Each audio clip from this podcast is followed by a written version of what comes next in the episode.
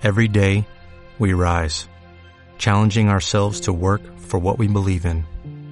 At U.S. Border Patrol, protecting our borders is more than a job. It's a calling. Agents answer the call, working together to keep our country and communities safe.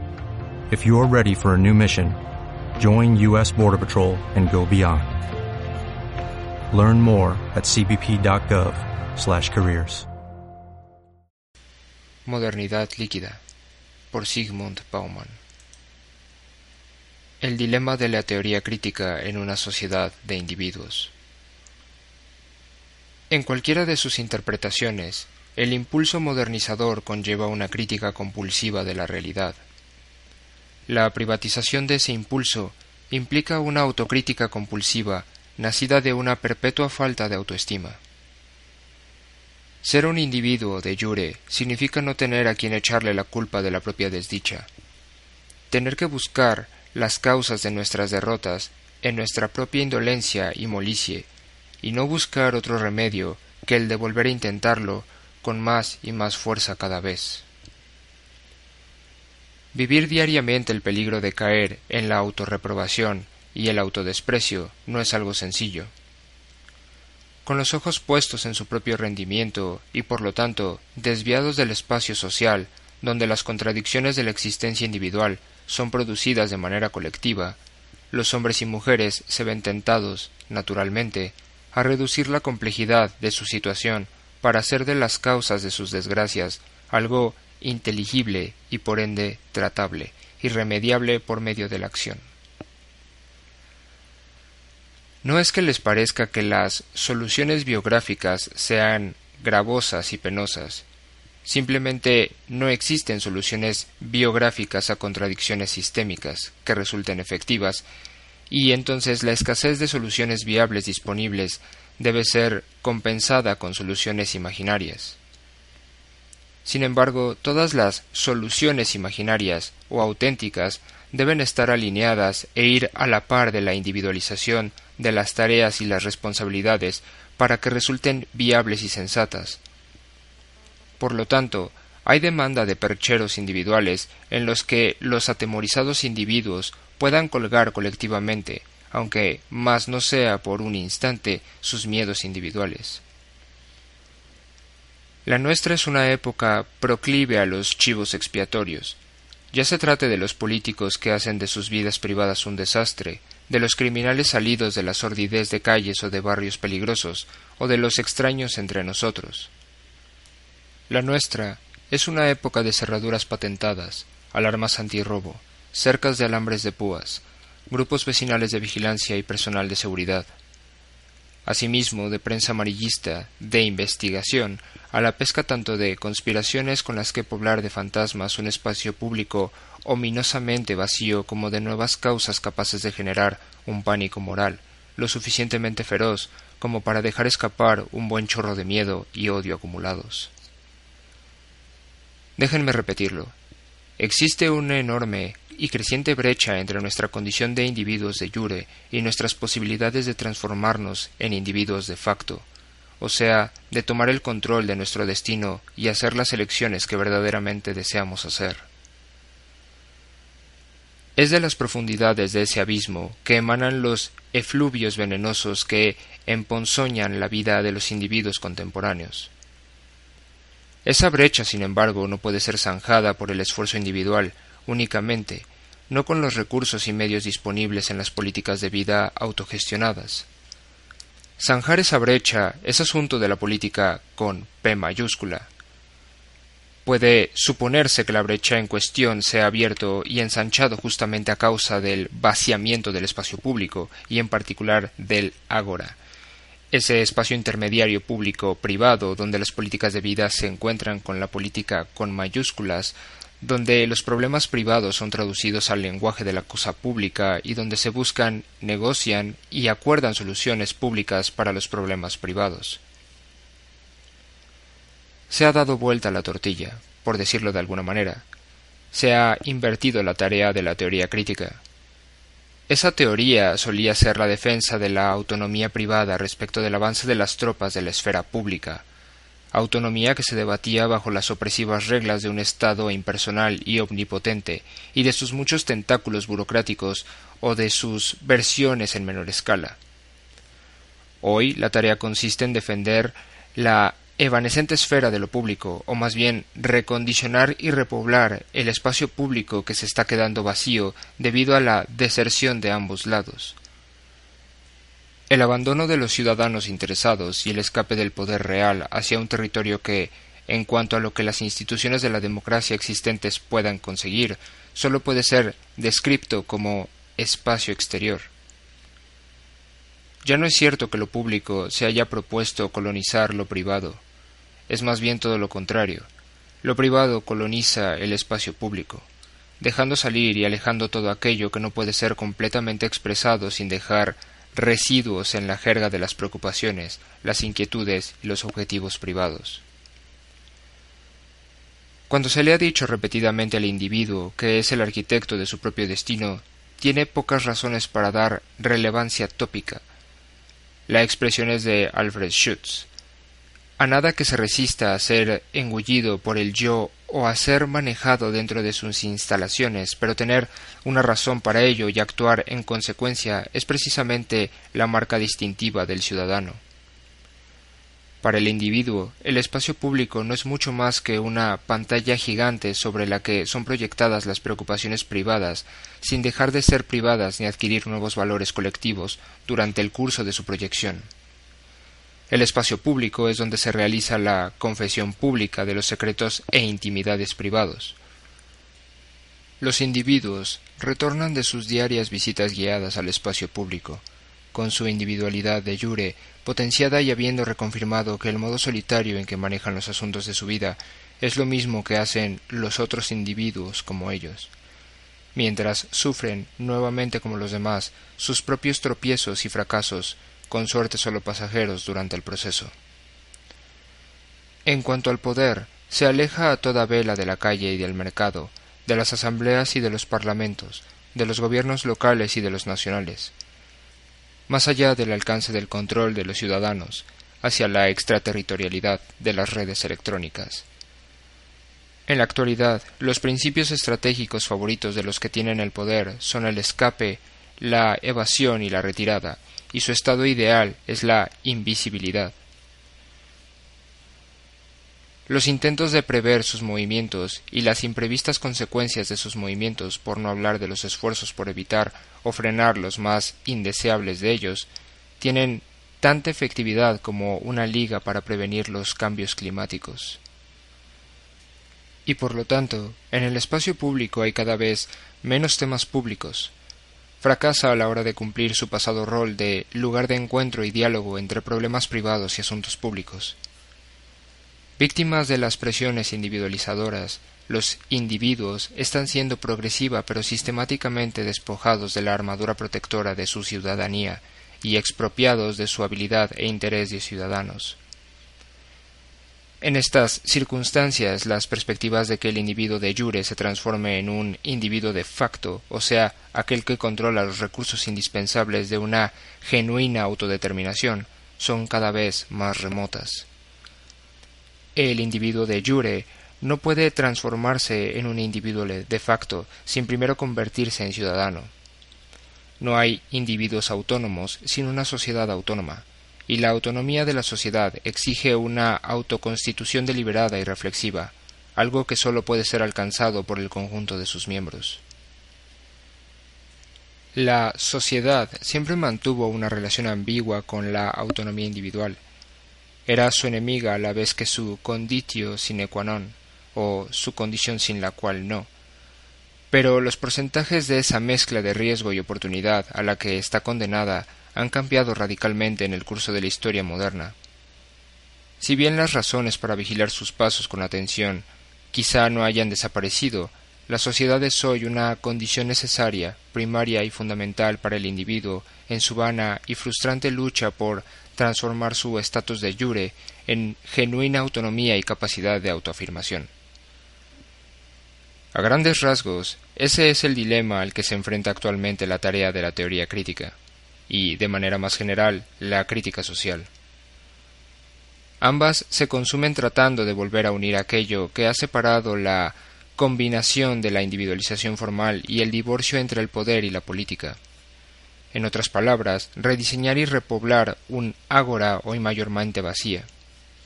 El lugar de encuentro, debate y negociación entre el individuo y el bien común, público y privado. Si el único objetivo de la teoría crítica, la emancipación humana, significa hoy algo, esto es poder reconectar los dos extremos del abismo que se ha abierto entre la realidad del individuo de jure y el posible individuo de facto. Y los individuos que recuperen sus habilidades y herramientas ciudadanas perdidas serán los únicos constructores que estén a la altura de la labor de levantar este puente en particular. La teoría crítica revisitada. La necesidad de pensar es lo que nos hace pensar, dice Adorno. Su dialéctica negativa, esa larga y tortuosa exploración de las formas de ser humano en un mundo poco hospitalario para con los humanos, termina con esta frase mordaz, aunque en definitiva vacía. Después de cientos de páginas, nada ha sido explicado. Ningún misterio se ha revelado. No hemos sido reconfortados. El secreto de ser humano permanece tan impenetrable como lo era al comenzar el viaje. Pensar nos hace humanos, pero ser humanos nos hace pensar. El pensamiento no puede ser explicado, pero necesita una explicación. El pensamiento no necesita justificación, pero no podría ser justificado aunque lo intentáramos. Adorno nos dice una y otra vez que este atolladero no es ni un signo de la debilidad del pensamiento ni la marca de vergüenza de una persona pensante. Muy por el contrario. En la pluma de Adorno, la desnuda necesidad se transforma en un privilegio. Cuanto menos pueda ser explicado un pensamiento en términos familiares que tengan sentido para los hombres y mujeres inmersos en la tarea diaria de sobrevivir, más se acerca al nivel de humanidad. Cuanto menos pueda ser justificado en términos de utilidad y beneficios tangibles o de acuerdo con su precio en el supermercado o la bolsa, más alto es su valor humanizador. La búsqueda activa de su valor de mercado y la urgencia de su consumo inmediato amenazan el valor genuino del pensamiento, escribe Adorno. Ningún pensamiento es inmune frente a la comunicación, y manifestarlo en el lugar equivocado o en mala compañía es suficiente para minar su verdad, pues el inviolable ostracismo intelectual es hoy la única manera de mostrar algo de solidaridad. El observador desapegado se halla tan comprometido como el participante activo. La única ventaja del primero es su entendimiento de ese compromiso y la infinitesimal libertad que radica en el conocimiento como tal.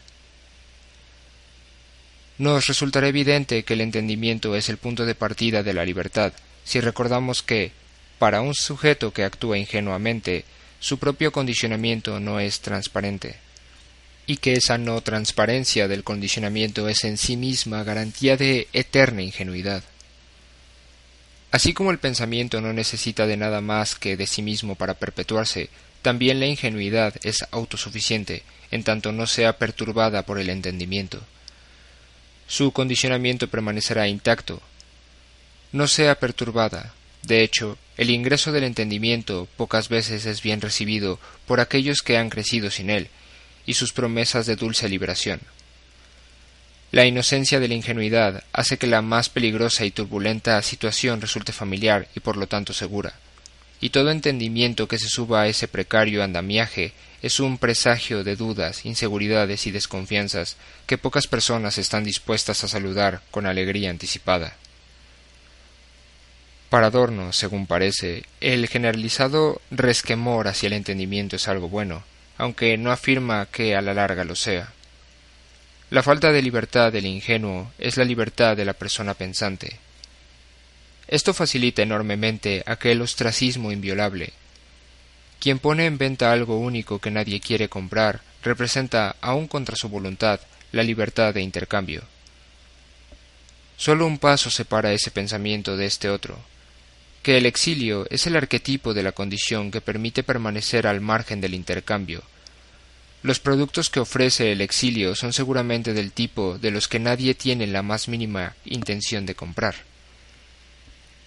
Todo intelectual emigrado sin excepción está mutilado, escribió Adorno durante su propio exilio norteamericano.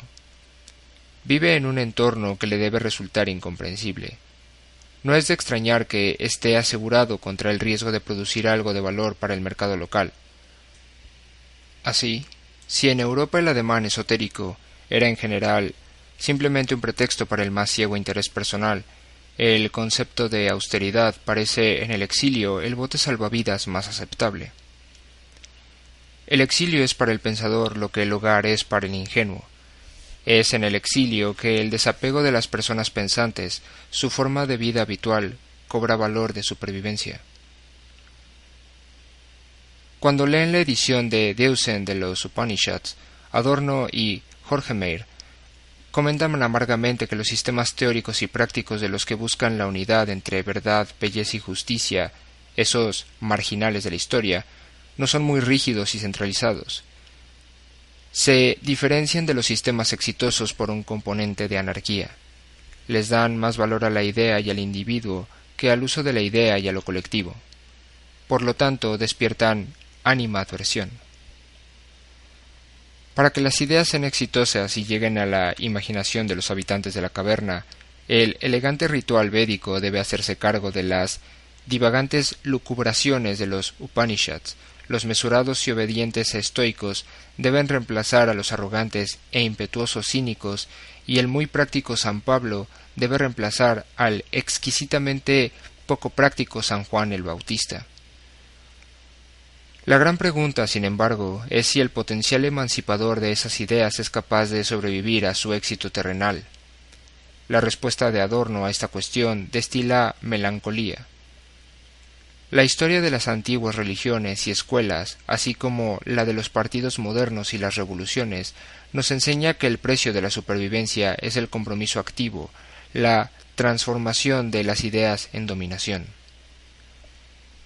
En esta última frase, el dilema estratégico principal que acosó al fundador y más notable escritor de la escuela crítica original encuentra su más viva expresión.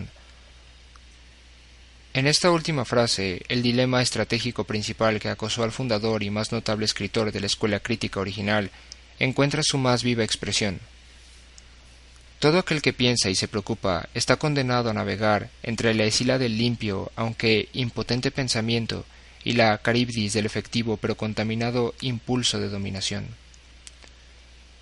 Tertium non datur, o el principio del tercero excluido. Ni el impulso hacia la acción ni su rechazo ofrecen una buena solución. El primero tiende inevitablemente a metamorfosearse en dominación, con todos sus horrores accesorios de nuevas restricciones a la libertad, de pragmatismo utilitario que privilegia los efectos por encima de los principios éticos de las razones, y la dilución y subsecuente distorsión de las aspiraciones de la libertad. El segundo quizá pueda satisfacer un deseo narcisista de pureza sin compromisos, pero dejaría el pensamiento impotente y, a la larga, estéril. La filosofía, como tristemente observara Ludwig Wittgenstein, dejaría todo como estaba.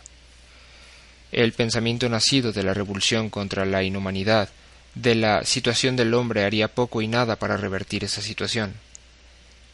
El dilema de vida contemplativa y vida activa queda reducido a una elección entre dos opciones igualmente desalentadoras.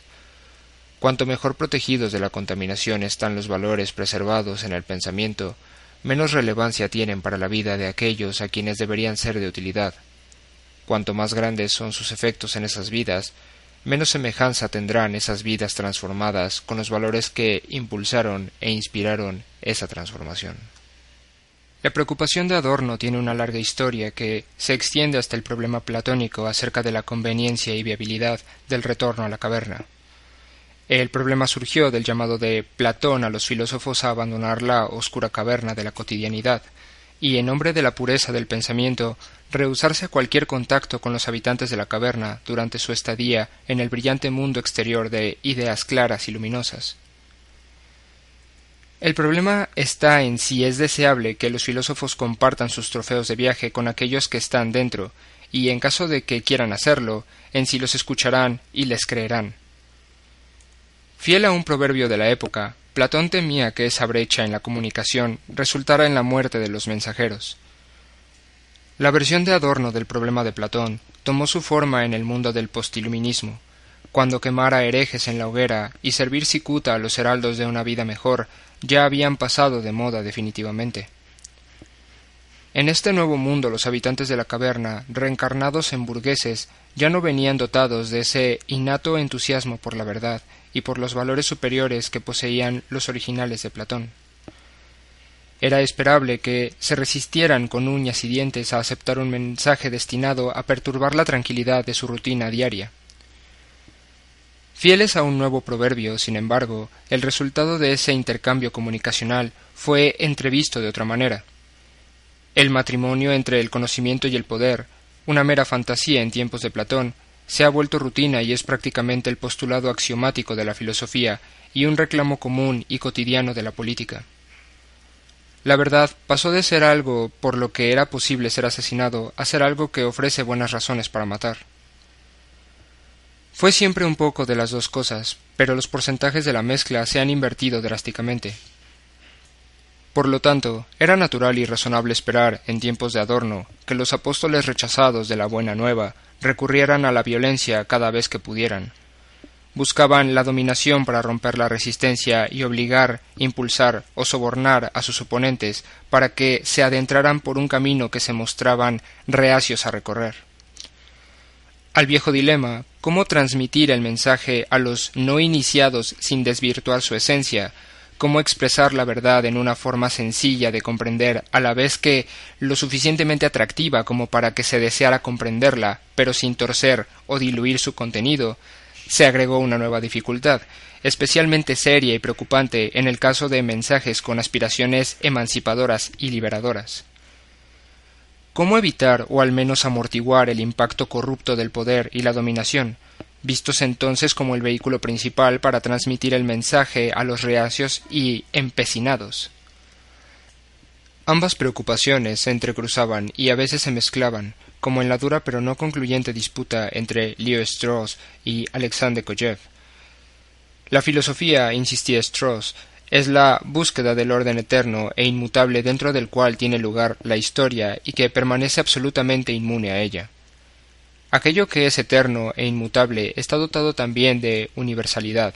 Sin embargo, la aceptación universal de ese orden eterno e inmutable solo puede ser alcanzada sobre la base de un conocimiento genuino o de la sabiduría, y no a través de la reconciliación y el acuerdo entre opiniones diversas. El acuerdo basado en la opinión nunca puede convertirse en un acuerdo universal. Toda fe que reclama universalidad, por ejemplo, ser universalmente aceptada, genera necesariamente una fe contraria que reclama lo mismo.